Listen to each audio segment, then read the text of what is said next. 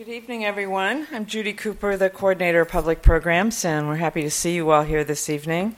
Um, I want to point out to you that on the table back there is a copy of our new um, our newsletter for March and April. So we encourage you to pick those up so you'll know what's coming up um, the next few months. There are also program flyers as well. Um, we're really pleased this evening to welcome Dr. Marisela Gomez here to, um, to the Pratt. Um, she is a community activist, a physician, a health professional, and she received three degrees from Johns Hopkins University a PhD, an MD, and an MPH. Very impressive. During the years that she was studying at Hopkins, she observed the developments in East Baltimore around the hospital, and she writes about those developments in her new book, Race, Class, Power, and Organizing in East Baltimore. And she's going to be um, presenting, as you can see, a PowerPoint presentation here this evening. So, welcome, Dr. Gomez.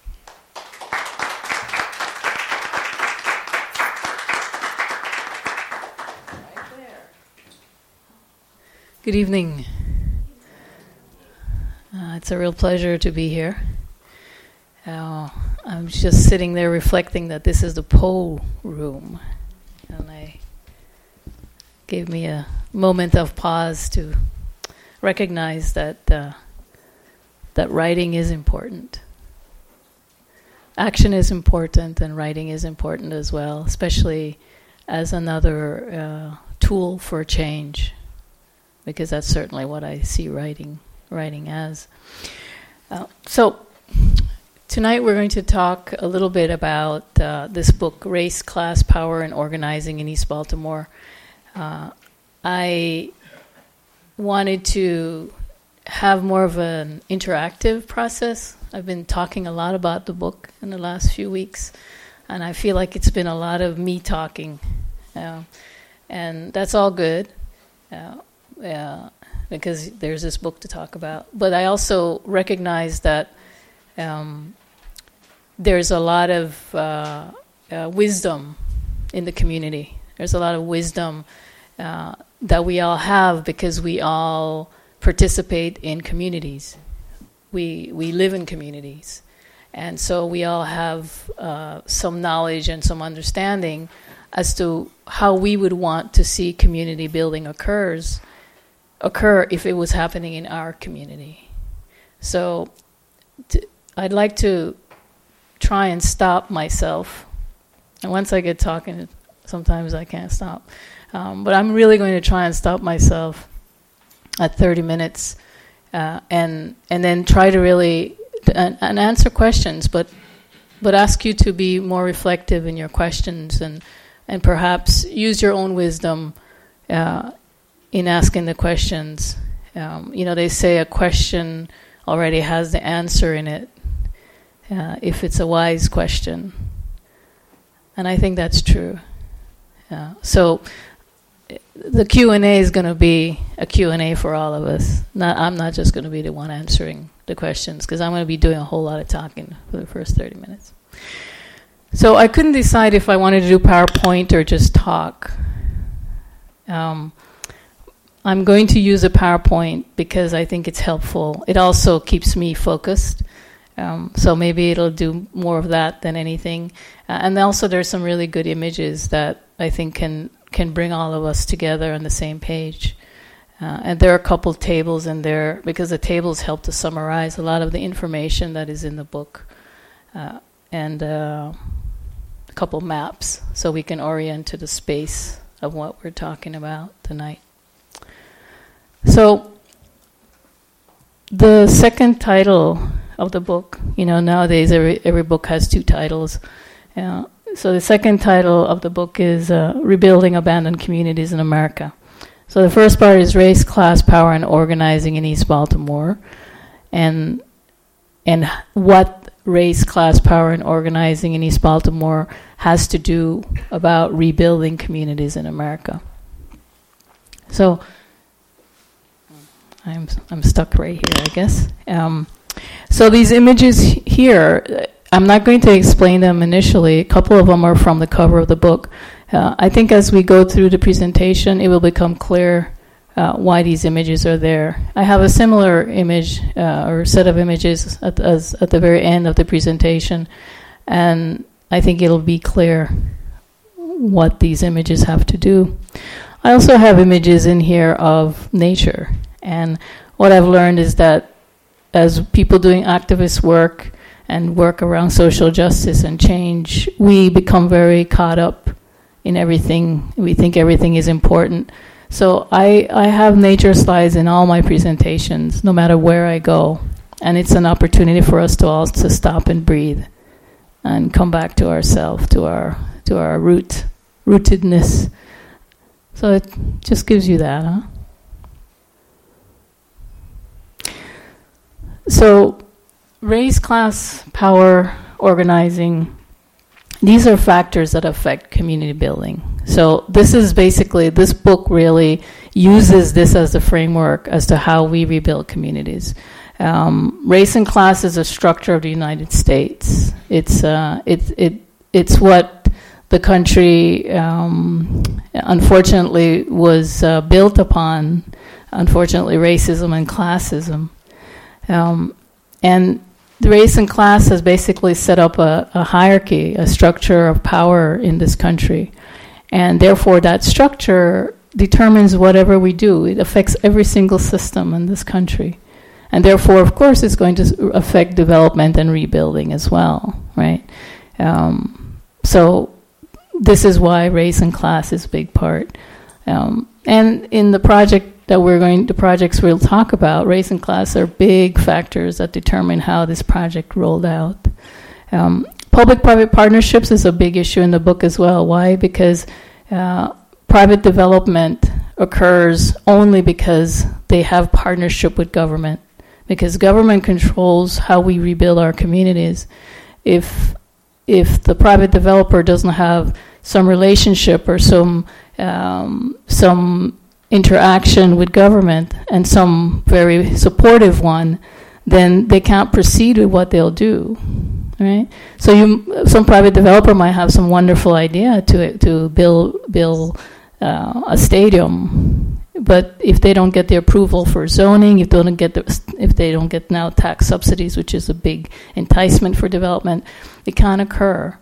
And so public-private partnerships are big big factors in determining who gets to develop and what land gets to be developed and what gets developed on that land right?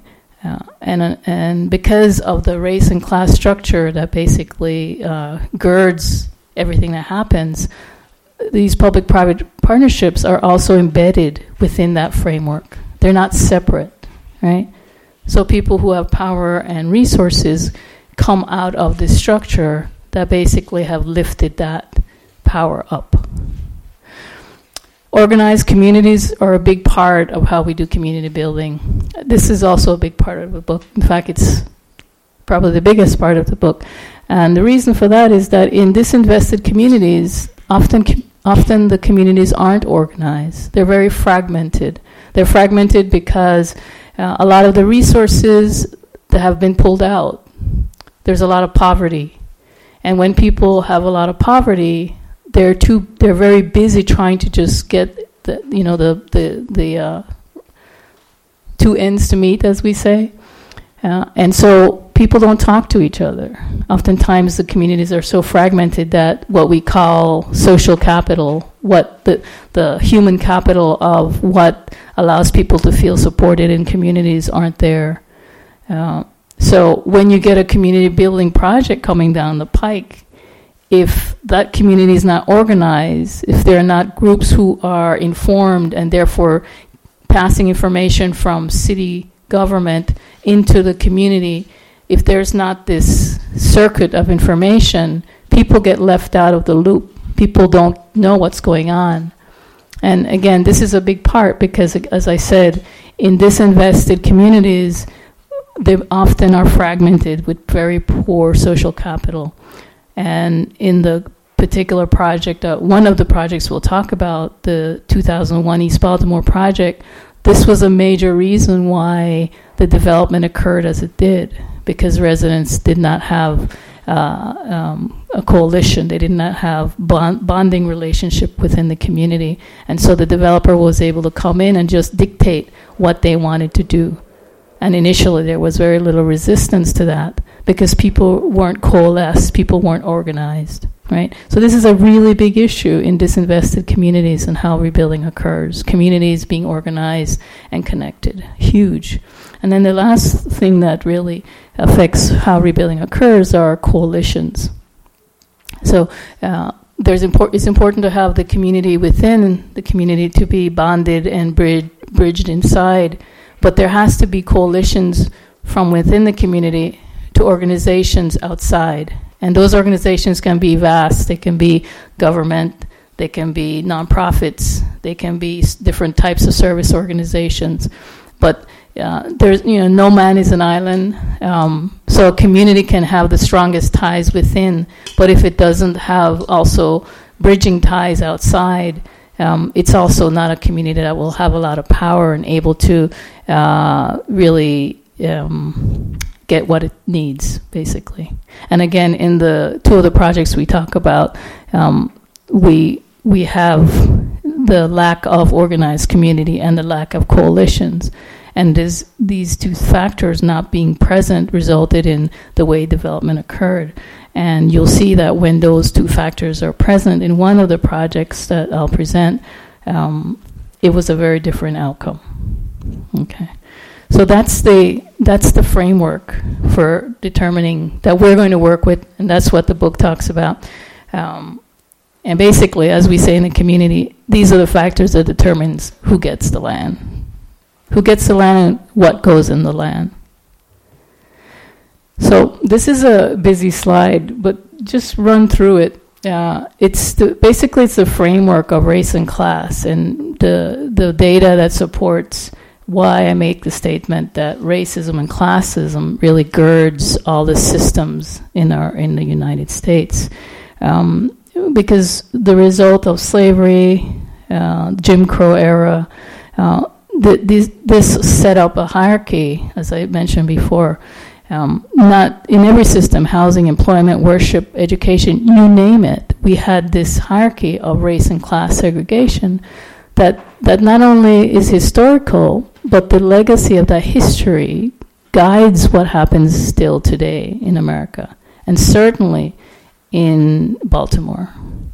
Um, when we go specifically into rebuilding and housing, which is what the book is about, then we get more specific into how did that play out practically. How did that play out? Well, that played out in se- segregation of where people lived, right?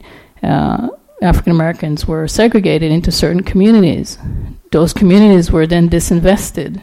They didn't have the same resources as white communities or communities of other ethnic groups that weren't weren't African American. Um, what does that mean? That means education, as far as schools, recreation, housing, every single effect in the community was therefore disinvested. Health resources, transportation. So everything was mediocre compared to, say, a community that was not African American. And so when you talk about slum today, when you talk about the ghetto today, when you talk about the hood today, you can't talk about it in a vacuum as if it just materialized in the last five or ten years, because that is not so. And that is being very ahistoric. And we're always accusing us that we're ahistoric in America. So we need to get historic. And the historic is that our communities today that we see when we go down to, say, Middle East Baltimore or some of the communities on the west side are the legacy of this investment for the last 80, 90 years. So, so this is a whole legacy in the making that we're dealing with. And the reason for that is, as I said, this history of race and class. And the way uh, wealth was accumulated for people who did manage to benefit from this kind of segregation was in a lot of the way developers bought up land or bought uh, apartments or buildings and rented them to uh, to people who could afford them, and basically became some landlords, basically not taking care of property. And we have a whole lot of that. That's a big big issue, big issue in uh, in East Baltimore, and not just Baltimore, but in any disinvested community in the U.S. And so what you get was an accumulation of wealth into certain the hands of the people who had power, and a disaccumulation or a, a lack of in those who didn't benefit from the system. So this is the race and class framework that that we're talking about.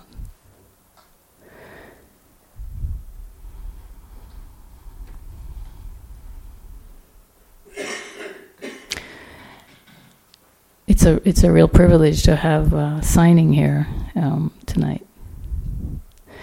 Thank you. So here's a visual of what we're talking about. Is uh, just in a community, say of middle like Middle East Baltimore, just down the street from us, not even what a mile and a half or two. Uh, we have an institution like Johns Hopkins, who over the last 100, I think it celebrated recently 138 years uh, since the construction of the hospital you have a, an institution that's grown in wealth and power and prestige, not just locally, but nationally and internationally. And right next door, as you step out the door, you have a community that over the last 40, 50 years has been disinvested and have, have been diminished to basically a slum, right?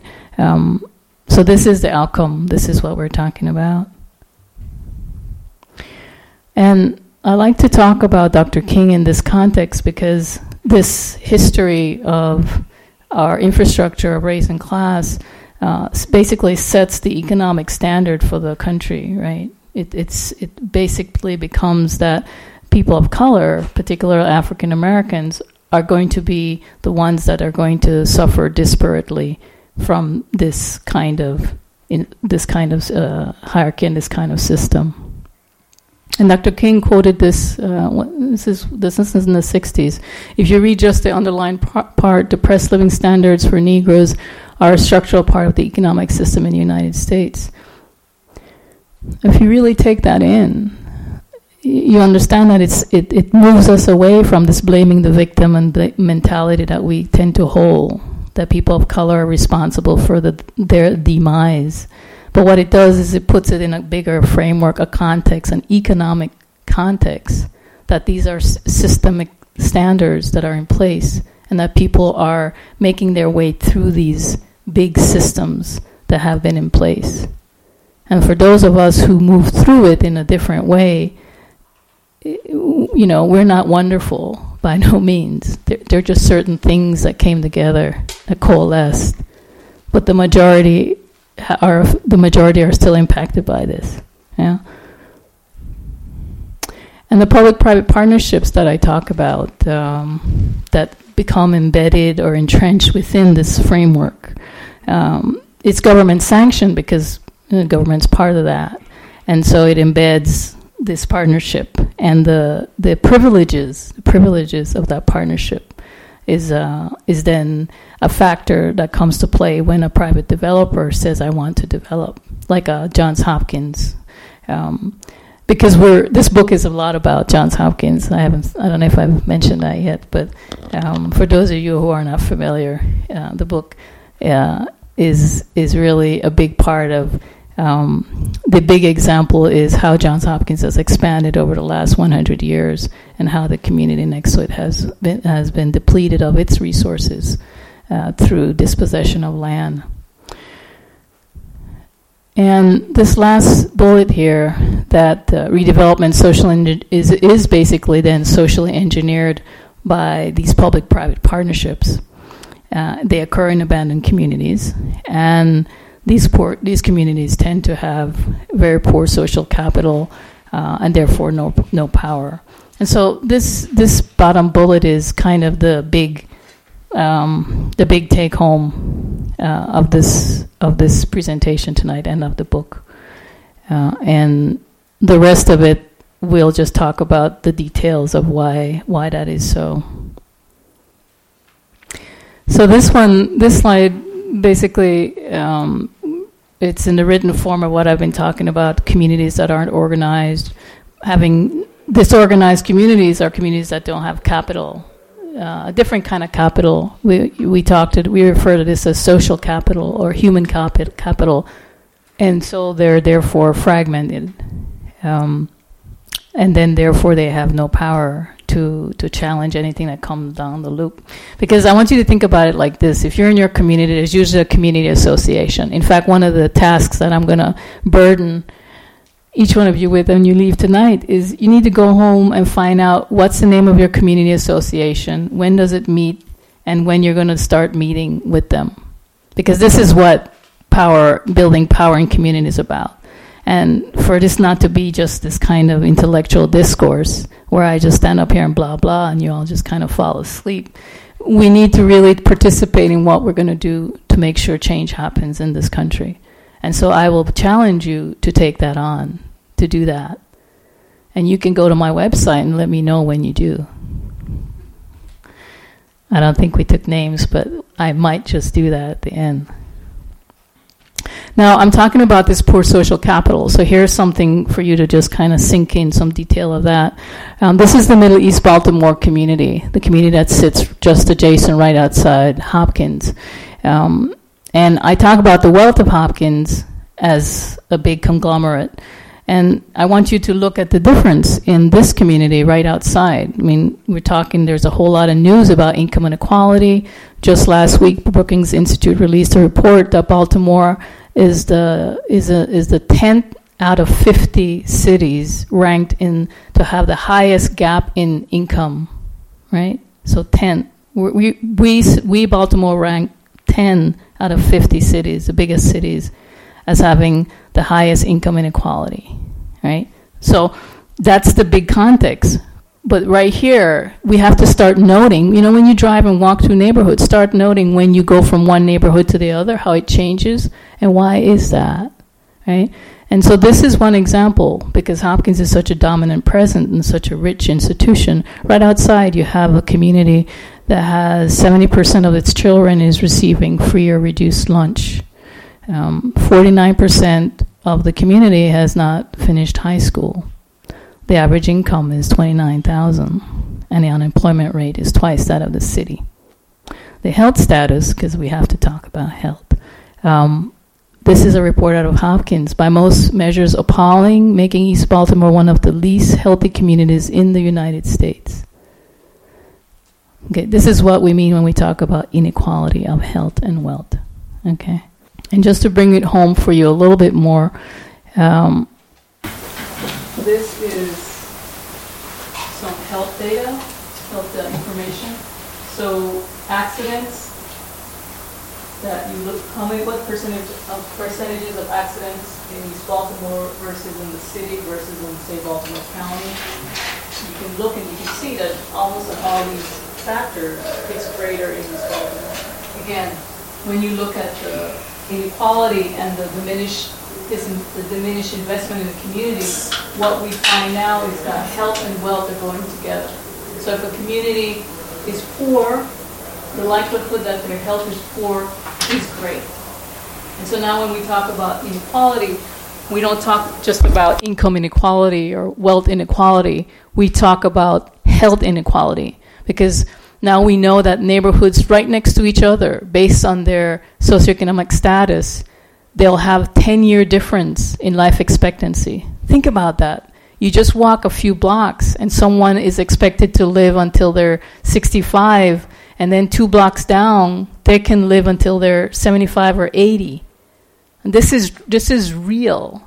That data, that research was done right here in Baltimore. So that's true not just in Baltimore, it's true when you look around the, the United States and outside the United, United States.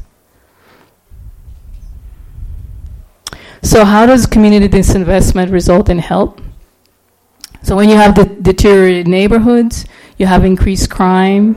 So, the path to leading to health is uh, poor health is that increased crime, dumping, um, you got abandoned houses, you start getting, uh, they become foci or locuses for crime, uh, you get rats, just basic things, right?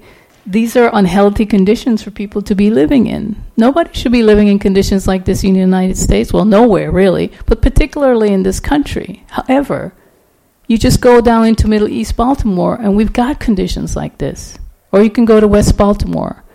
Or you can go to some areas off North Avenue it's there. You could go to some areas off Greenmount. You know, it, it's there. That's what we just have to open our eyes more.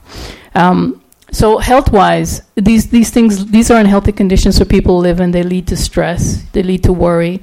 Uh, parents can't have their children out on the street after night after dark if there's drug dealing, because that becomes what children see. There, if there's disinvestment, there are no recreation centers. Where do kids go to, for after-school programs? These are all factors that results in the, the behaviors and the well-being. Uh, supermarkets pull out of communities that are disinvested. Therefore, you don't have a lot of fresh produce. So people buy processed foods that are in, that are inexpensive. Uh, a lot of canned goods, canned fruits and vegetables a, a, whole lifetime of eating like this can lead to diabetes. We know this now. Uh, lack of exercise because they're not uh, the infrastructure, the sidewalks are not repaired. People can't go walking. The elderly, if they're using canes, it's difficult for them to maneuver that.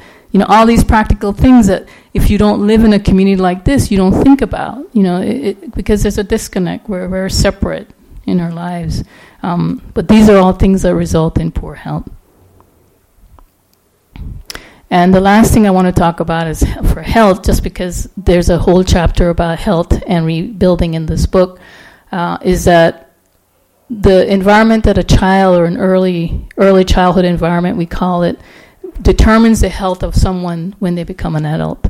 Therefore, if a child is grow, is born into poverty, poverty and lives in poverty, actually we know now that even during um, pregnancy, the, the, the situation that the mother is exposed to, already that is having an effect on the health of that child. It's already shaping the physical and mental health of that child when they become an adult.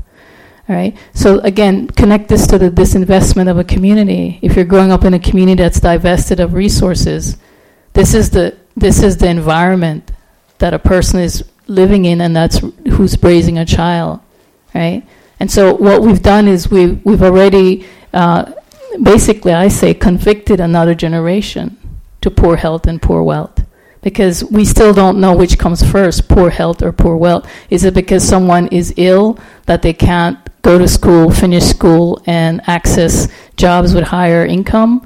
Or is it because that is it or is it the opposite? You know, we're always chasing which came first. So we don't know. You know, does poverty which one of them c- came first. What we know is that they're definitely associated and looking for the, the reason they are. And, and, I, and I hope this is a big take home message too. The greatest determinant of health is poverty. Okay? World Health Organization. We're not used to thinking like this. We're not used to understanding that. That, that our social factors, what the race we are, the class we, we come from, the gender we are, the immigrant status, these social factors that help to determine our, our health. So we have to start thinking like this. And I talk about this because the kind of community we live in determines those social factors. And the amount of resources and the way we rebuild communities determine those resources. And so this is the big picture, right? And now I'm going to talk about those three building rebuilding projects. So, um, the three projects are in East Baltimore. Uh, one is from the 1950s, the 1960s, and 2001. Uh, each one, no, two of them, the Broadway redevelopment in the Middle East, are Hopkins expansion, and the second one, the Gay Street One project, is a pro- is a project where the land was not wanted by Hopkins. And the reason I include that uh, well, uh, there are three, two reasons I include it is, is because you really get to see the difference when a big corporate entity doesn't want the land. You really get to see what the outcomes are.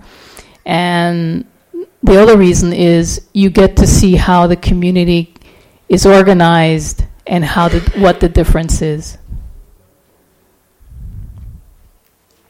So here's a little bit of a geography for you. So the square block here, well, this is East Baltimore. Okay. The square block here is the first big seven acre area that Hopkins built. their first hospital in 1889. The yellow box is 2010, where they've expanded to.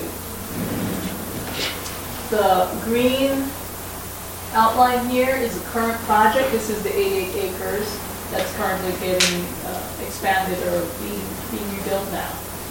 The three projects I'm talking about, the first one was this area right here, the Broadway redevelopment project in the 1950s. The Gay Street One project was over here. You see it's not included in Hopkins' footprint because Hopkins didn't want that land. And then the East Baltimore project, the Middle East Baltimore project, that's this 88 acres here.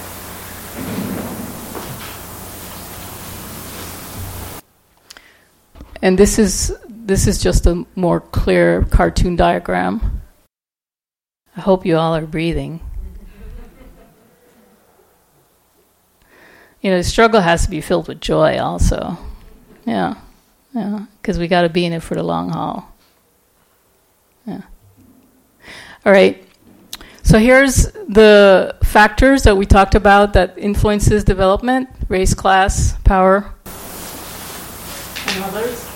So the socioeconomic norm, which is how we would, I think we would categorize race and class. You see, because it's an infrastructure in the country, it's going to always be there.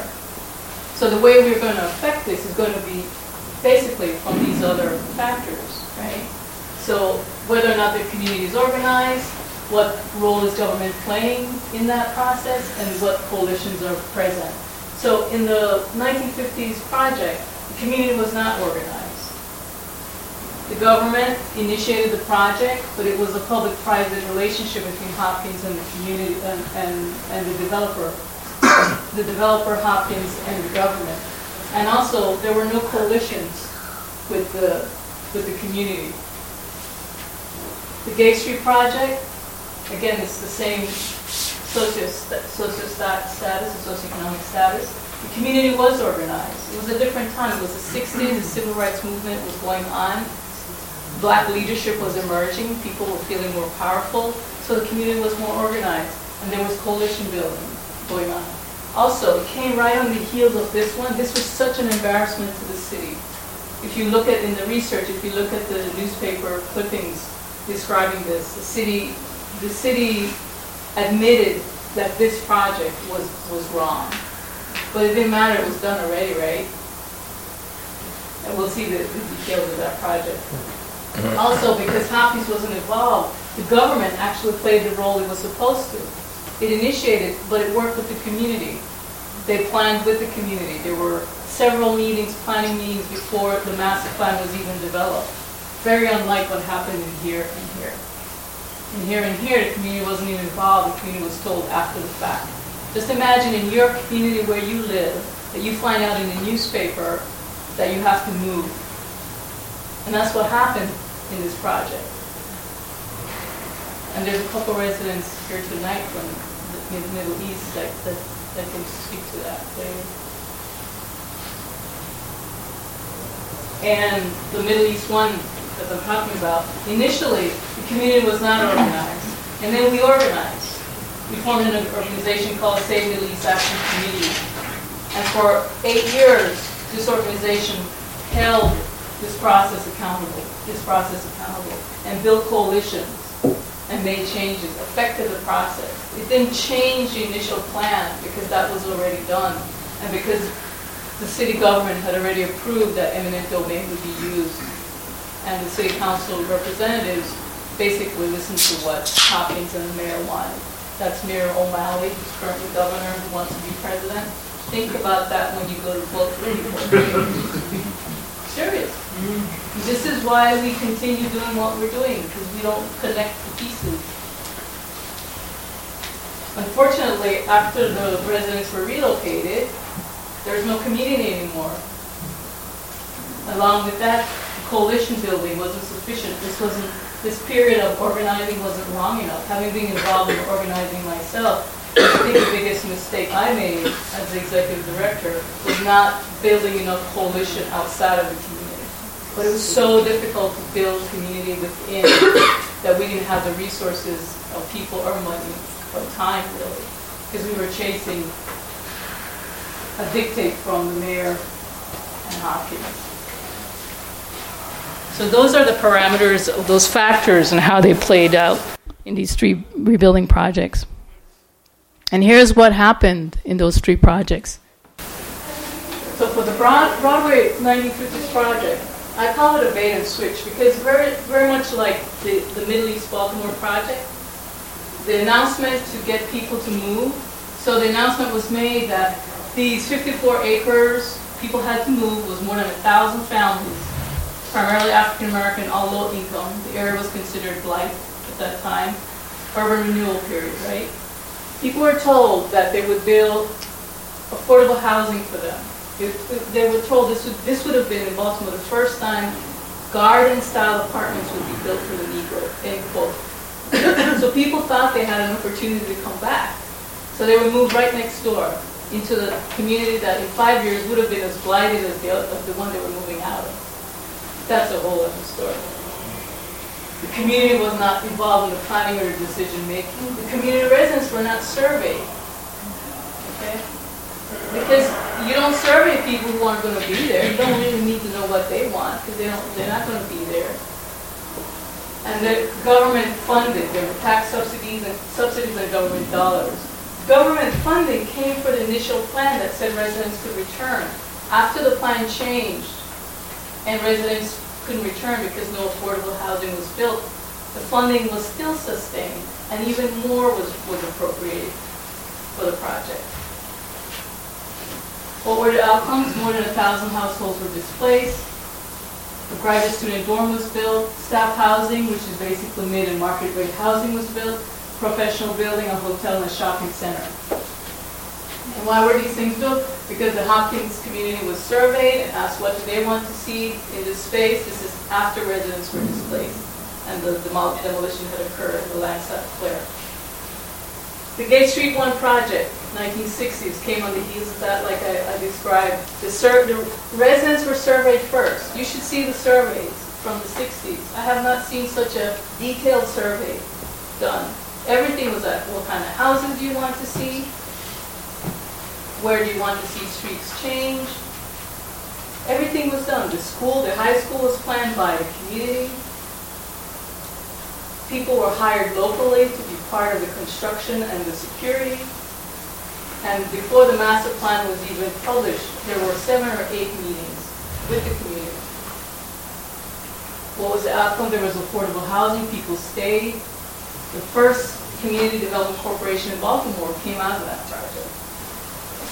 And then we concurrent to this, the project that's ongoing now. It's the same kind of thing. 8,000 jobs are promised, a bioscience park. To date, there's been like maybe 1,500. That's 13 years later.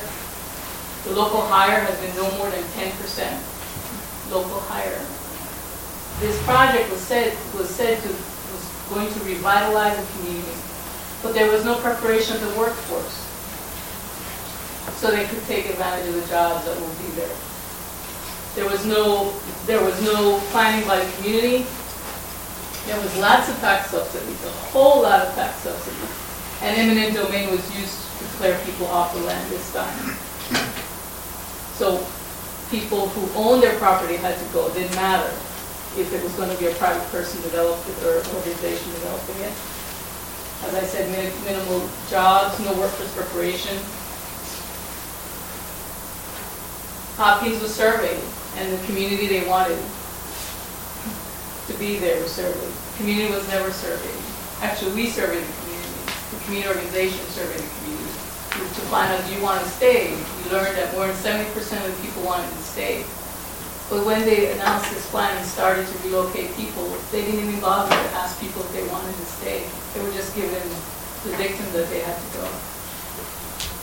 And the school, the current school that you'll hear so much about, I'm sure in the next five years as it proves itself, the Henderson Hopkins School, was planned by the state powerful stakeholders.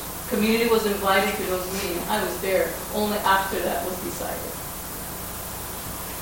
And the outcome, more than 800 households displaced. A graduate student, I want you to compare the outcome here and the outcome here. Huh?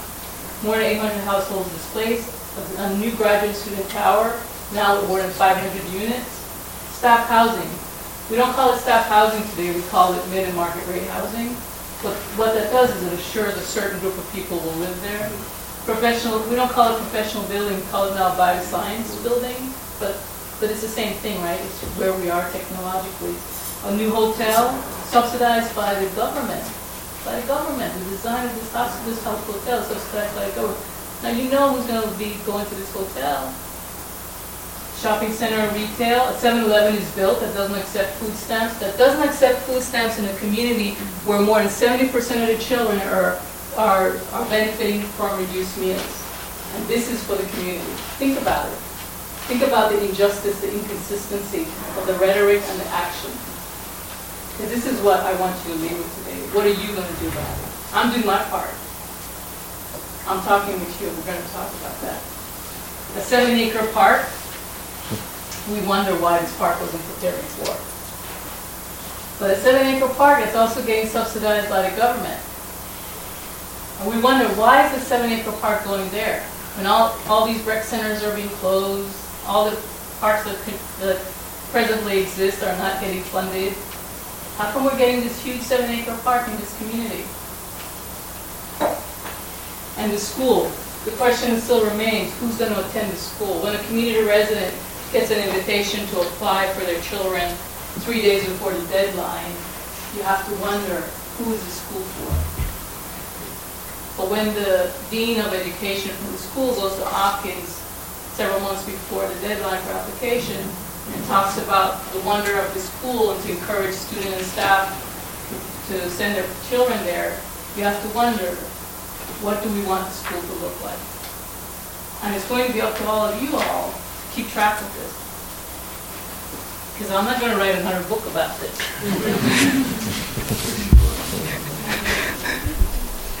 so here's just some photos to close up. This is the 1950s project after the thousand families were displaced and the buildings were demolished. Hopkins is over here. So we're looking west here. And I juxtapose that with the current project where people used to live here also. It's not an aerial view, so you can't see, it's not as, uh, it's not, a, you cannot see the whole uh, 88 acres, but this is the first two, this is within the first 33 acres, the, the first phase, coming north from Hopkins or Madison Street. And this is trying to give you a better view of it. This is looking south. This is that same view. Again, this is like going, now we're walking west.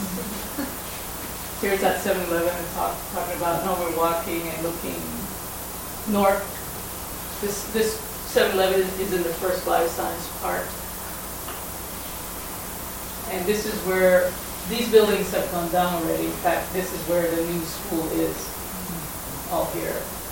So now you're here, you're looking at this building here, this, this, this building here. So now you're looking west. west.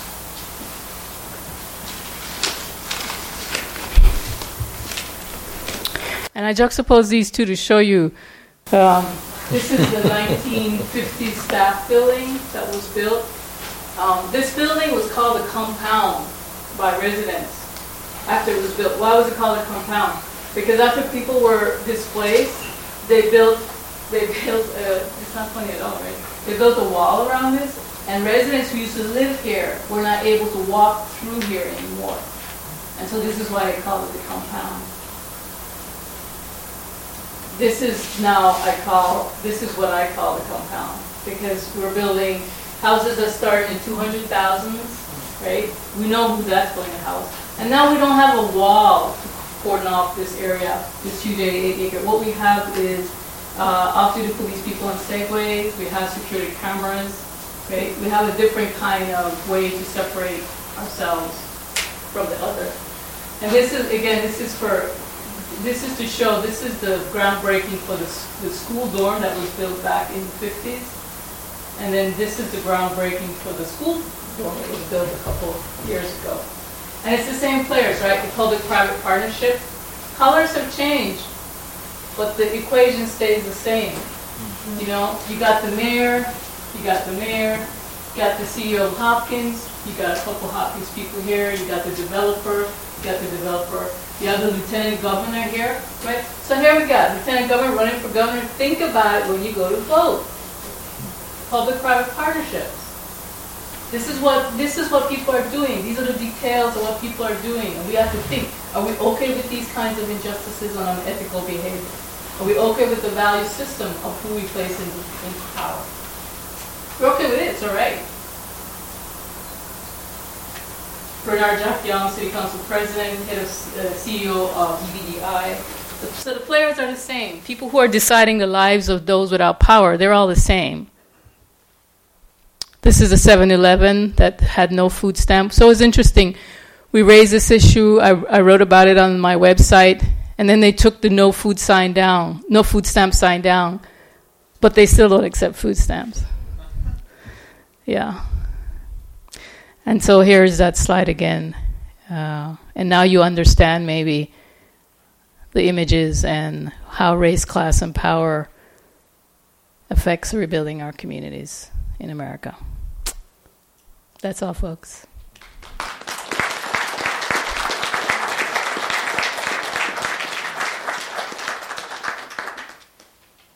I wanted to ask what happens when the um, the people are forced to move out of their communities. Um, like, what if they don't have enough money to um, to move to a new location? Or is the, um, do they receive the money from the government, or um, I want to understand what happens when the people are forced to move out their communities.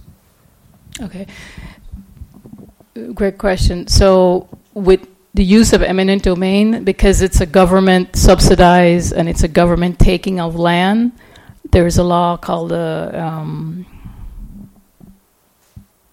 someone here remember it? This is URA. Uh, I can't remember what URA means. Um, but it's called URA. It's from the 1950s when government started moving people out of their communities with urban renewal. Er, with the urban renewal, uh, they have to provide money for people to get into another house. So, uh, and they have to provide assistance for people to get there.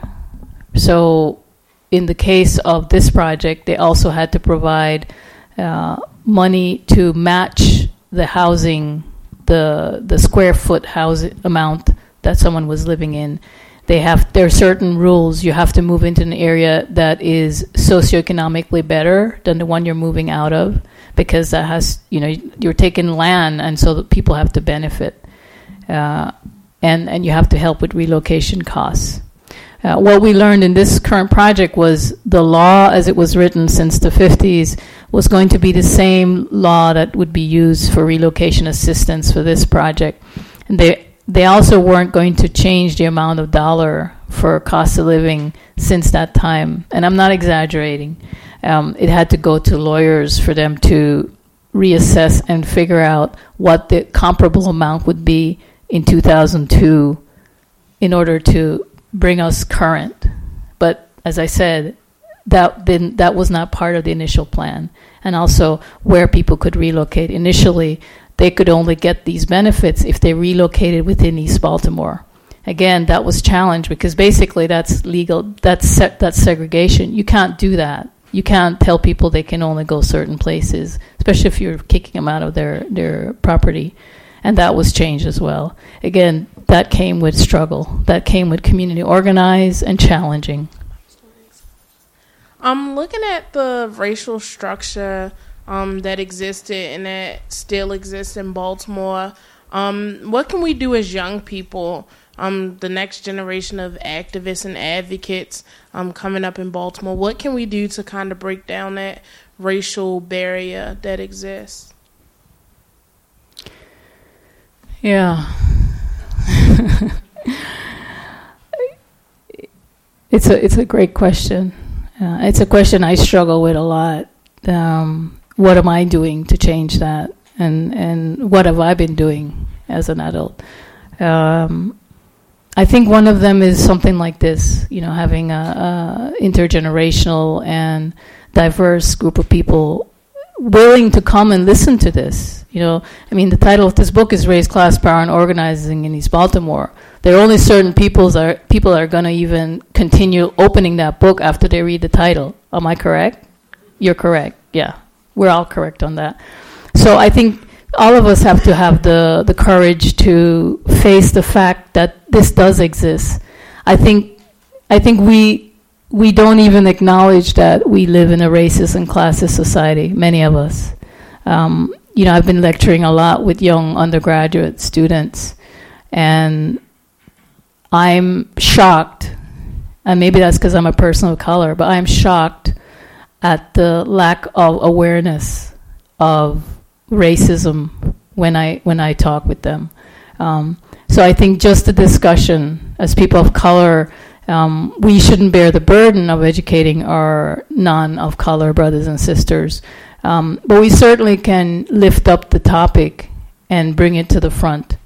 As non people of color, I think it's imperative that we do open our eyes and recognize that race and class injustice exists today.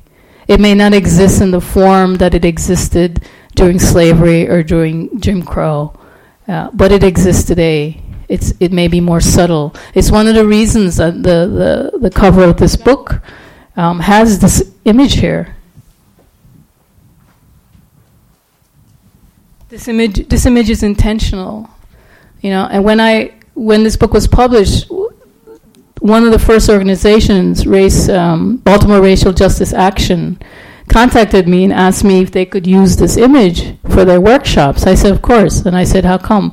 They said because they they do trainings on racism, and when they go into these nonprofits and when they go into these institutions, and where there's a majority of white people, even though we're in a black city, people look at them like their eyes are crossed when they talk about racism still exists. And they were so happy to have an image like this so they can say, this is what we're talking about when we're talking about racism and how it exists. Now, this is a chance, right? This was a Baltimore Sun reporter of all Baltimore Sun. Um, Baltimore Sun who actually captured this and had it in the newspaper during a community meeting where the, the, C, the then CEO of EBDI was telling the community leader what not about the community having affordable housing. And just imagine that this white man felt that he was empowered in a black community to bring that kind of body action and words to a community leader. The audacity of racism is really fascinating. Fascinating if it wasn't so oppressive. So, what do you? I, I may not have answered your question specifically, but I'm just telling you that stuff's real, and you have to start talking about it. I was wondering more along the lines of like actions, mm. you know, because I find that there are like a lot of amazing like protesting things you can do, but until you get like under the surface into acting, then not much will get accomplished, right? Like you'll go out and protest and somebody will give you, you know, something to calm you down and mm-hmm. sit you down and that'll be that, right? But the problem won't be solved. The racism mm-hmm. won't be stopped, right? Yeah. Um so I was wondering more along the lines of action. You talking about action for the individual? Like as a community, like what can we do, like as a community, to because I don't know, I feel like it's always like racism is here, you know, racism is at our doorsteps, the school to prison pipeline. Um, I read the new Jim Crow, like all these different things, and it's like, well, you know, it's here, and we should be conscious that it's here, but what should we do? Well, I think Okay, so politically, what we do is if you're of age, you vote, right? And you look at the voting record of the people who are currently in power or in city council or mayor or whichever, and and you look at the, the voting records of the ones who may want to go or switch some office, and you vote people out who are not doing things they ought to do, and you vote people in who look like they may bring change. I think this is the if you if you're in a workplace, if you're in a school setting, and you have administrators who are acting badly, and when I say badly, that could be anything. I think one has to challenge that. I don't think we step up enough. You know, uh, I don't think that we feel supported enough by our colleagues around us to really speak to power And when I say speak to power, I mean challenge power, challenge and, and continuously challenging. It's it's it's a struggle, right? And that's why I say we have to have joy because it's been around for a lot of years. It's not going to go away during, unfortunately, my lifetime. But maybe in your lifetime it will, because you've probably got 20 or so years on me to, to fulfill, right? Yeah. So, I mean, we want to see that change. And again, I think the more we talk about it, the more we're not fearful. And the more the responsibility for non people of color to just open their eyes. And, and again, I, I'm saying when you're driving through neighborhoods, you got to start noting. You got to open your eyes and note. You can't just like, um, you can't just let it, you can't just be in a daze anymore. The haze days are over, you know. I mean, the, the inequality is just growing so vast.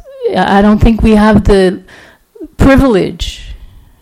I mean, it's called white privilege for a reason it's a privilege to do many things, and one of them is to be ignorant. And so, do we have that privilege of ignorance anymore? Well, we never did, really. All right. Ma- Marisela, it's uh, good to see you.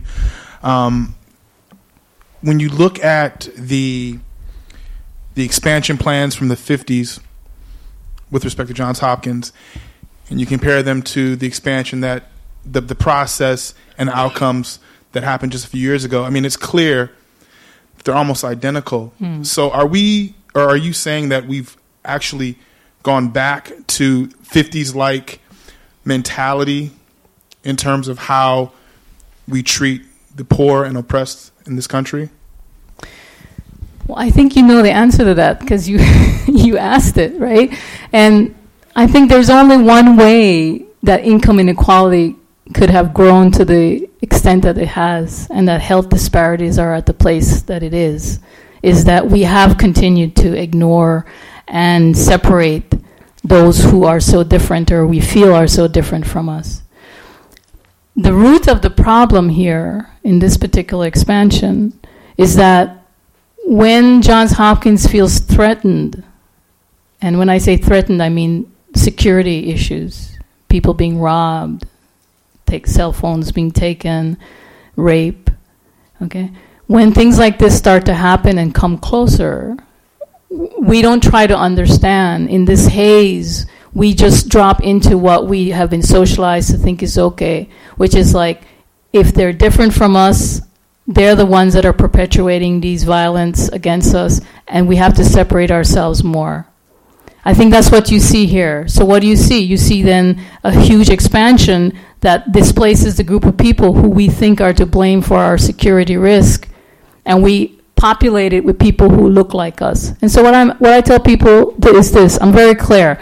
In these 88 acres, they're not going to be all Johns Hopkins building, but what there will be are buildings that are inhabited by people who they feel safe with around them people who don't threaten them, people who are lighter skinned, people who aren't poor, people who don't act different, people who don't drag a, cart, uh, a shopping cart behind them, because that's also different for people who think that they're better than. So I don't know if we've gone back. I certainly hope we haven't gone back. But what I know is we haven't moved forward much. Because when you can see the same outcomes like this in 50 years being perpet- perpetuated by an institution that has grown in greater prestige and power, then then I think that we've not taken many steps. I just have one more quick question.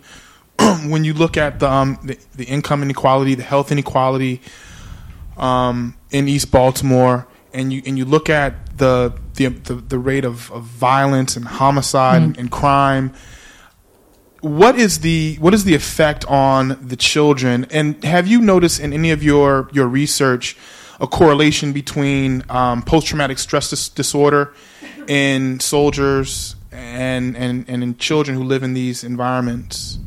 Yeah, I I personally haven't noticed that, but there is research that has compared exactly what you just said, which is that the trauma experienced by living in communities that are prone to violence like some of our communities in Baltimore, are similar to the trauma for someone who's returning from war. So the, the, the particular violence may be different, but the, the way the body stores that trauma, the, the nerve route, the path that results in some mental disorder later is the same. So the initial, the, the, the input may be different, it, you know, over there in some other country, right here down the street. But the way the mind and the body processes processes it results in similar outcomes. So we're seeing similar outcomes like post traumatic stress disorder.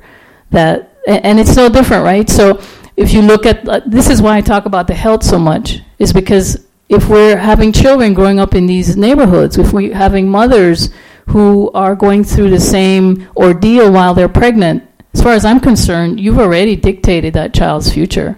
Unle- of course, it can change if the environment's going to change and they're going to not be continuously in a community or a neighborhood like that. So it can change. We know that it can change.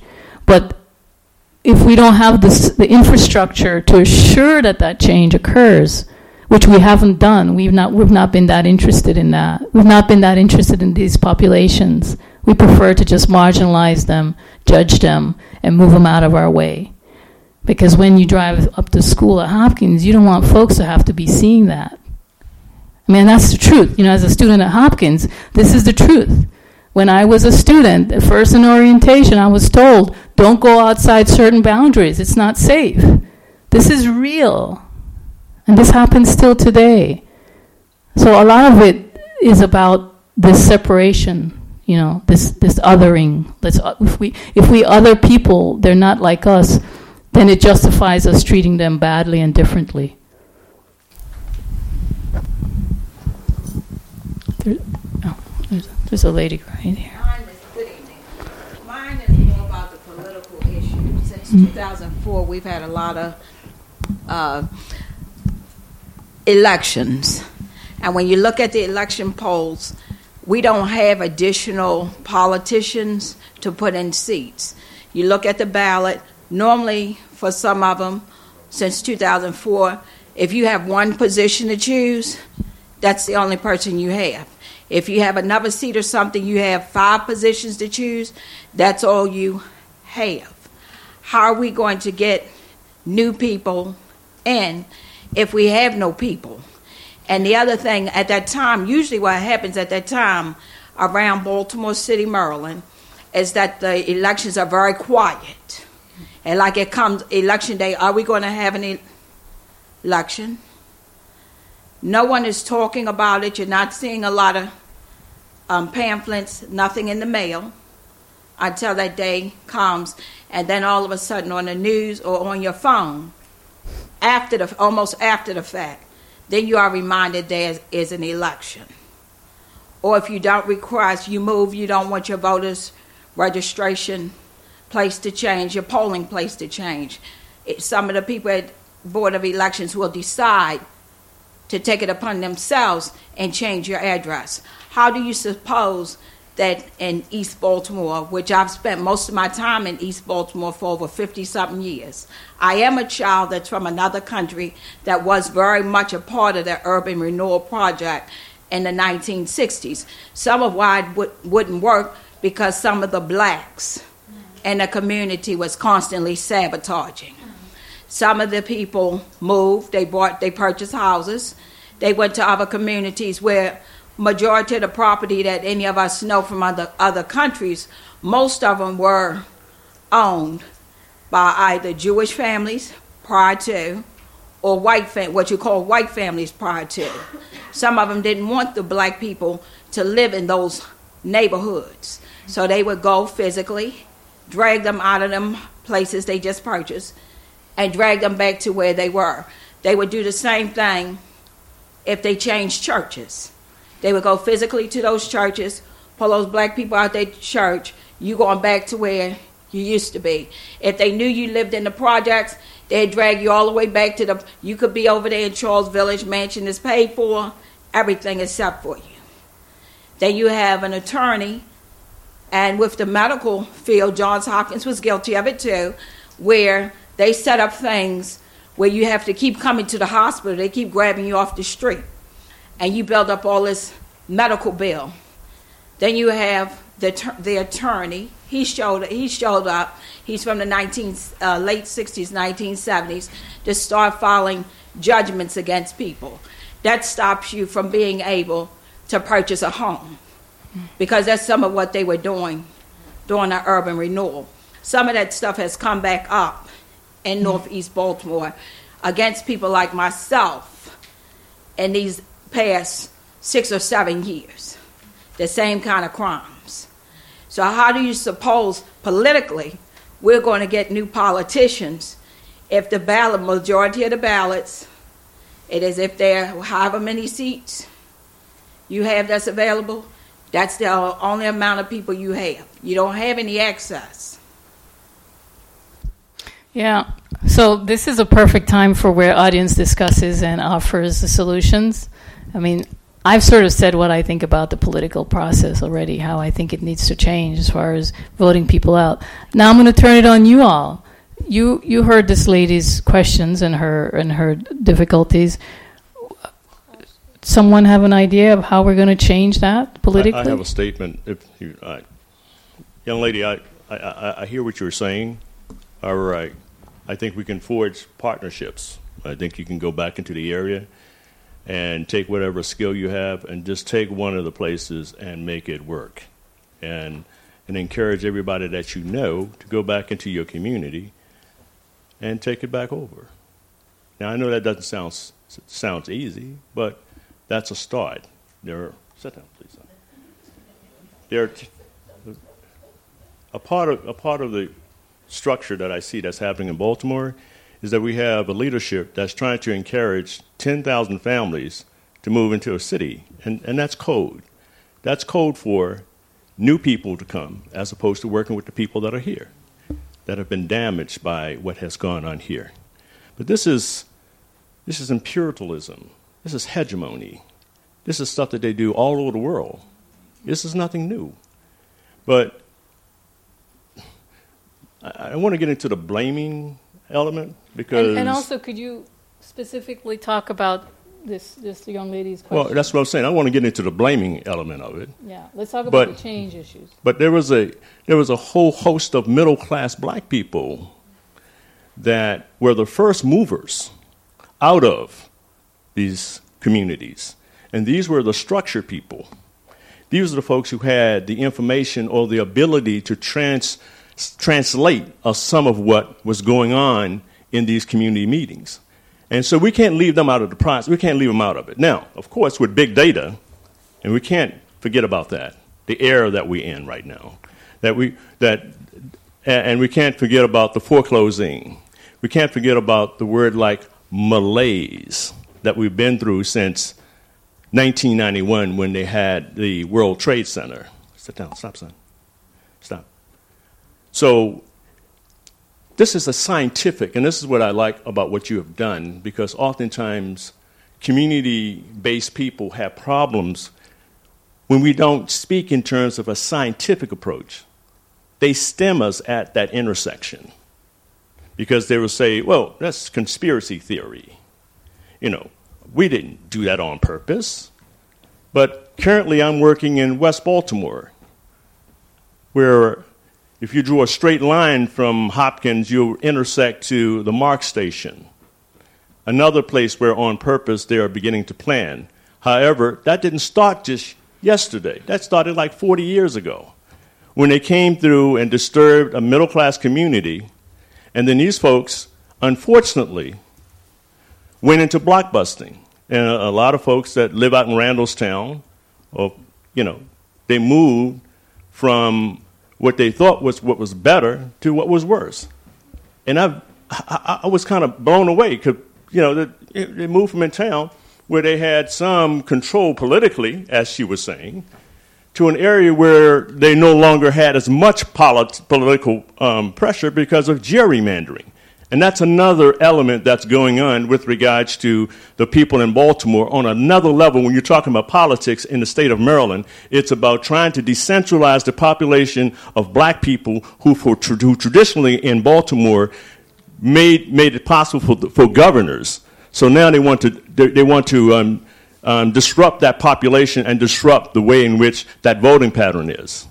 To the tune that the this is sad because we're talking now about the, the health and, and, and, and the, the intersection of health. Currently, they are using zoning and, and, and the health department to close down liquor stores per se in the inner city and under the ruse that people are laundering in these neighborhoods. But they're just coming back now to scare away the rest of the populations in certain areas where they are. I called the, the uh, health department up on it. I wrote to the health department uh, head and said, if you really truly are about um, the health, then why not have a campaign on the, the, the, the amount of high alcohol that's being sold at cheap prices in those communities that's actually doing the destruction and not necessarily them standing on the corner. So it's the policymakers and the folks that are there that's doing things that really not for the population except for this in-town, out-town movement. And it was the same in-town, out-town movement that changed uh, Charles Street from being a two-way street to a one-way street to take people right out to Towson. And where we are now is that the in-town is coming back, the out-town is coming back. But I, I will say this, my challenge to the out-town that's coming back. We do have in this state a beautiful project. What they did in Columbia in terms of having the mixing of the class, in terms of having a very structured community, I think it's something that could very well be modeled here in Baltimore City.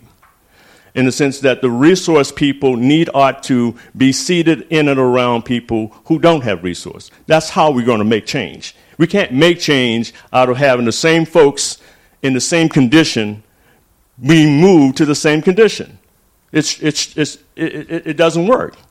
So Columbia, a, a, gentleman, I believe, if I'm not right, Rouse came up out of Baltimore. Is that not true? Right? So, so Rouse did that. I mean, and so we have a way in which if we can get resource people to come into these areas and have a partnership like she was saying, because you know, we, we sometimes forget that the government is made up of us too. It's not like it's, it's, it's not, I'm sorry, but it's not like we don't have a way in which to get them to work for us and create a partnership with them as well. So that's, that's my challenge to you. Okay, let's uh, let some other people speak Yeah, and ask we have questions. some more Anyone? questions. There is a young man here and a young man here. Um, by the way, great presentation, and I hope you're selling the book. Are you selling the book now? Or? I am selling the book. Oh, there. Okay, cool. I'll, I'll buy it. Well, I think that um, I mean that's my solution. That's one of my solutions to a young lady is uh, you need new leadership, new effective leadership. I think at some point we have to realize that you know, and I don't want to hurt any feelings. The current leaders that we have, whether it's community organized, well, not I can't say community organized, but in electoral politics, or some folks who want to call themselves uh, leaders who are in the news all the time or on radio stations and TV shows, may or may not be that effective. You need new, real leadership, and you and communities do have to be organized. I think one of the biggest impressions I got out of this presentation right here is that you have to be organized. You know, if you have, if you're not organized as a community, these things will happen. Now, you know, I, I teach at Coppin State University, and one thing, you know, I use things like that for my students, and you know, I always have to. I do writing responses, and you know, on these subjects, and I have to say, what is, how would you respond to this particular idea? And I just let them discuss it. I let them go at it. Some folks get stuck, some folks go at it, and then you know, but you know, but it's, it, you know, but that's one of the things that we kind of need there is new effective leadership and new idea that has to be updated. You know, I think a lot of times we're looking towards history. I teach history on people look towards and say, well, let's do, let's march in 1960s. At some point, we have to realize that marching may not just be effective. Voting may not be the only answer. You have to do real organizing and come up with new concrete ideas to deal with a that deal with not just a city but a nation where we don't make anything, everything's made overseas, uh, everything's in decay. We're going through gentrification. I mean, the downtown is expanding. Well, no, I like the downtown, but it's expanding more and more. You know, so you have to come up with new ideas of how do you deal with this, and and of course about organizing and see where the people are at. Yeah, that's, that's. This gentleman here. Um, really, to, to address what the young lady over there said and some other people in here, um, I think what is imperative is that communication and eye opening kind of happens between the has and the have nots that we're talking about. Um, I think just as important as it is for the privilege to understand, you know, kind of how the city reached the level of decay in some areas that it has and how some people have become disenfranchised. I think those people also have to see stuff like this presentation to see kind of what's happening to them, what's happening to their neighborhood. Because once they identify that, I think that they have a better opportunity of saying, no, this is not what I want. I want to do something about this. Um, voting records, like you mentioned earlier, is a great way to determine are these people really for us? Are they speaking of the best interests of the city Yeah. and of its residents? And I I think it kind of has to happen in parallel with one another. I mean, commu- communication on, on both sides needs to happen. I um, participate in bike party. You know, uh, some of you guys may have heard of this. You gather somewhere, everybody you know hops on a bike, and we ride around the city. And one of the things I noticed um, doing that last year, I mean, the majority of the people on bike party are white, and um, we go through some some neighborhoods in Baltimore City that a lot of people on bike party would have said they would never have been there otherwise. Majority black uh, neighborhoods, and you just see this this kind of eye-opening experience firsthand. You see people like, oh, these people are just like us. I mean, people are cheering and high-fiving, and you know, really to me, that was a metaphor of kind of what has to happen in the city is, is bringing the uh, uh, different parts and different elements of the city together so they can realize, you know, we're really all very similar. We have different circumstances, you know, we kind of have different experiences, but, you know, together, I mean, you know, it can be awesome. And, and I think that is, you know, that was kind of my experience with that, and I thought, you know, that is something that, you know, there are a lot of lessons that can be taken from something as leisure as that, that could really uh, be applied to kind of, you know, the big picture and how we bring the two sides together and have the conversation and kind of, you know, get everybody's eyes opening together. Can I just make one uh, recommendation, suggestion? This gentleman and I both want to make the same one, and that's a suggestion for the young woman. Look at the candidates, for instance, for governor. And frankly, maybe Dr. Gomez can't say vote for Heather Mizeur, but um, a- a- I think a lot of people, if we would all get out, this group, if we would all just get out and work for Heather Mizeur, not the, the guys who are in the pipeline, even if one is brown and one is Jewish or whatever, you know, she's she's white, she's uh, way younger than I am, and she has a different lifestyle.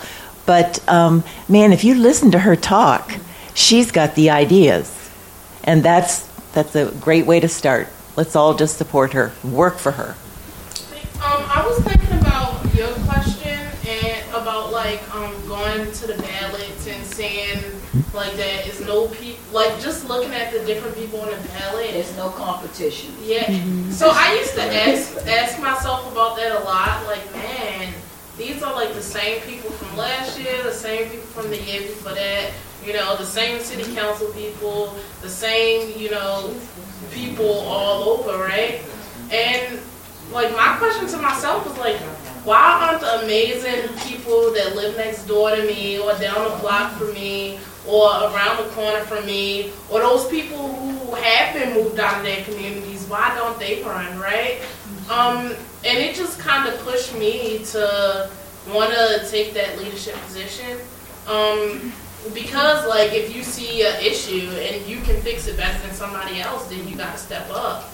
Um, so just looking at that, um, I just wanted to say that to your statement about the that. I think I think that's really true too. I think one of the things that we've noticed in the last year is that we have to start training people to be uh, to run for politics because it's exactly as you say, and you say there's nobody on the ballot. So when you go, you just do the lesser of two evils. At least that's what I do. Um, you know, because we can't take voted for granted. You know, remember ancestors couldn't vote, so we've got to. So that's one thing. First, we got to get out there and vote. The percentage of voting is so low in our community. It's just it's crazy. So so we could even just start by getting out there and vote and taking somebody with you. You know, it's like these small organizing steps that you can do that you you wouldn't imagine how how big of an effect it has. So you go vote and you take someone with you. And then the second thing is we start thinking when you do notice that young person that you wonder why aren't they in a leadership position, you start cultivating leadership. And this is something that we've been talking about for the last year is forget about waiting for that leader to appear or materialize. We are the leaders we're waiting to see happen. That means you are the leader. Every single one of you are the leader. Your children are the leader. Your daughters and brothers and sisters are the leader. Your parents are the leaders, right? And that means you just have to cultivate that leadership. And that means we have to start taking ex- taking responsibility for government. It, the time of the past when you elected leaders that represented us, those are not here anymore, folks. You want to represent, that means you got to step up and represent. This is this is where we're at. This is the only way we're going to see change. And I think the fact that some of the questions and some of the answers are all this are coming back to the same thing. I think it speaks to that. Is political leadership is lacking, or what we see as the political leadership for some of us in this room are lacking, and therefore, if we're not seeing a harvest to choose from, we got to start sowing seeds that we can harvest ourselves. Right? This young lady right here. Um, yes, thank you. Thank you for coming. Hmm. Um, My pleasure. Young lady, um, absolutely. If you're feeling like you need to be the one or that you would like to step out there, I say step out Hmm. there and um, begin to garner the support and work and diligently work. And um, I believe wholeheartedly that you'll get the support because at least the people in this room are saying we're looking for for you. We're looking for young people. I myself grew up in Oliver, and um, rather to, than than than go on my own into organizing, I would rather walk through the Kalahari with a toothpick. It's the hardest thing in the world to do, but you have youth on your side and you have the knowledge on your side, and um, I honestly would encourage you con- to continue to do that. And um, back to what this lady was saying about. Um, the politicians or the people who are running, um, I would I would want anyone who is considering stepping out there and being a vehicle for change, um, not to wait until six weeks before election time, not to wait until um, even six months before election time. But if you're interested and you want to be out there, begin to start talking to people and begin to start laying a foundation right away because people don't want to vote for someone who they just saw or they get really upset when, when someone is um, um, running for office again and again and again and you never see them until it's, it's time to go to, to the polls. Um, and for you, Ms. Gomez, I just have a, a, quick couple of questions. I missed the first part of your presentation, so if you've answered it already, then I'll wait and get my answer uh, at another time. Um, but it seems, oh, my first question, and I'll ask them all and then I'll, I'll let you answer. Um, I, what are the expansion, what are the boundaries for this um, Middle East expansion project? Um, and I ask that because I live right on the outskirts. I live right at, at Federal and, and, Broadway. And my family has been in their home for, um, the house turned 100 years old um, in 2013. And my family's been in the house for 65 of those years. Uh, my brother's there, he's 75. And um, I have some concerns for him in terms of, you know, what may or may not happen. And, and I don't know. And I haven't been able to speak with someone um, who can give me the answers. So I'm, I'm not sure if you're living on, the, if, if we're on the periphery of it or, you know, how that's going to definitely um, impact us.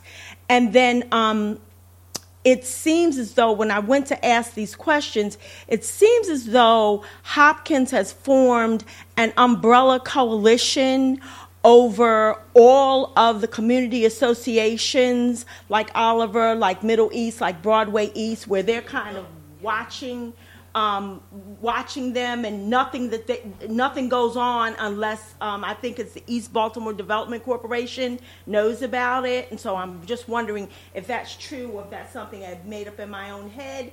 And my last question has to do with young developers. I've been talking with um, young developers, and they have indicated to me that they have tried to go in and purchase some properties in and around um, this area, this expansion area, and they've been blocked. So, is Hopkins? What are we up against? Are they actually going in and and making moves to stop um, other entities from, from building and developing in the community?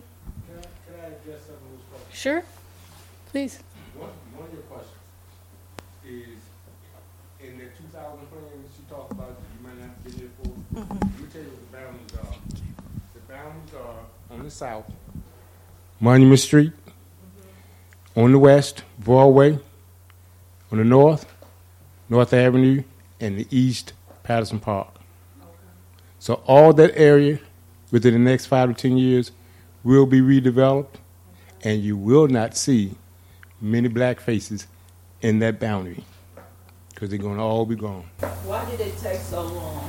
They were doing that, they were saying Hopkins, when I was five years old, I'm fifty or fifty-five, I'm gonna put it just like that. When I'm five years old, the story was that those on the, what they call the northeast corridor on East North Avenue, those houses was gonna be brought up by, they were gonna be brought up by Johns Hopkins Hospital. I grew up we had more dilapidated, I grew up on East North Avenue, North Chester. We had more dilapidated property by the time I got in my twenties on that corridor. Hopkins wasn't buying anything up there. It's thirty-something years later. We had more property. I bought a property there. I pay as an international person, property owner, for my property. I pay for caretaking, and the city, what the city did was that they allowed my property to fall apart. When you pay internationally, you have to pay more money into that property. People are supposed, are supposed to maintain that property. There's not supposed to be any dilapidation, somebody stealing your windows, somebody, your property getting boarded up. It's supposed to be just as if you still live there. But here's the issue. Here's the issue you need to understand. All the stuff you said mm-hmm. makes a whole lot of sense, unless you are part of that private government partnership who has their own agenda. And they will express that agenda by whatever means necessary. I, in the seventeen hundred block of East North Avenue, I'm gonna tell you, I could have afforded more than the properties that I purchased. But I could only buy one property because they said the other landowners, property owners, they were absentee owners, they didn't want to sell their property. That's over thirty to forty years ago. I'm just saying. Let me. Can I? Just Can I add something in here? So just just to just to kind of stick to the data, the 88 acre project, the one that's currently ongoing, the one that's ongoing now, um, the northern the borders are all the same as you mentioned, except for the northern border. The northern border is actually the railroad track, Preston Street, as it goes north. That's that's what this current EBDI project border is now. North Avenue has always been floated as the ba- northern boundary of where Hopkins does want to expand. So, as, but as far as this project, you know, if we stick to the data, it stops at Preston.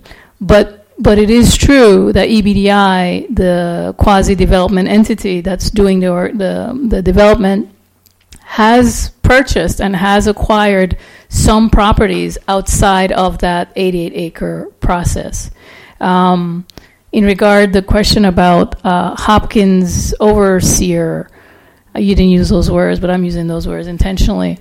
Um, it is just that, right? So, um, what happens, and what a lot of my research has shown over the last 20 years, is that um, there's so much fragmented community groups in East Baltimore that in, oh, I don't remember what year, Pam or John can help me with this, maybe in 1995, an organization called HEBCAC was formed, Historic East Baltimore Coalition for, thank you, Community Action Community. Right, HEBCAC was formed. That was formed when the empowerment zone monies came into being. I don't know if you remember, this was in the 90s. The empowerment, East Baltimore was one of the empowerment zones. HEBCAC was formed, uh, and Hopkins was a big player, a co-leader in this organization. And it invited existing community organizations in the area to be a part of that board.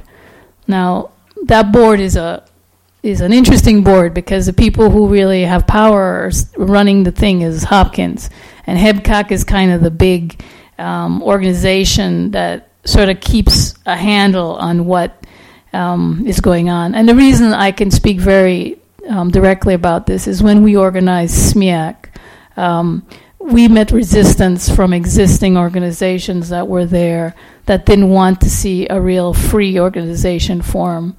And some of the existing ones, HEBCAC being one of them, uh, was one of those organizations that uh, challenged what we were doing because we were really challenging Hopkins. We weren't inviting the kind of participation that Hopkins wanted to have involvement with.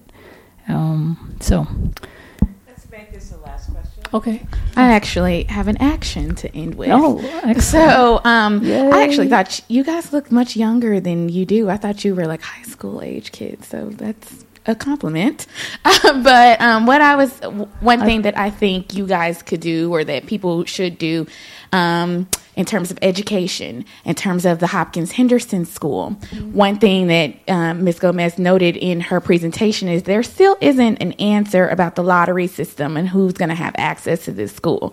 If you, as young people, want to do something, I think something that would be great would be to go down to the community and organize all the single mothers who live down there who were told that their child was going to have access to this school because it was a community school and they were not explained how the lottery system works through Baltimore City and they were not explained that there was a tier and that you're going to be at the end of the tier after all the Hopkins people and after all the other people who had been displaced for their kids to go to that school. It would be awesome to organize them. It would be awesome to have a meeting and ask someone from Hopkins to come and explain how they came up with their tier and why these people's kids can't go there. It would be awesome because there's a new superintendent or CEO at Baltimore City for him to come down and explain why we have so many educational disparities in Baltimore City, even though Baltimore County has one of the best school systems in the country. Those are things that I think you guys can put pressure on people for and get something done. And I'll be more than happy to help you. So that's a plan, I think, is something we should do. And we have to start on it now. We can't wait till the next lottery system rolls around because then all the slots will be filled again and all the slots will be filled again. And next thing you know, none of those kids will ever have access to that school. So that's something that in my head, as we were talking, I was thinking that's something we could work to get actually moving.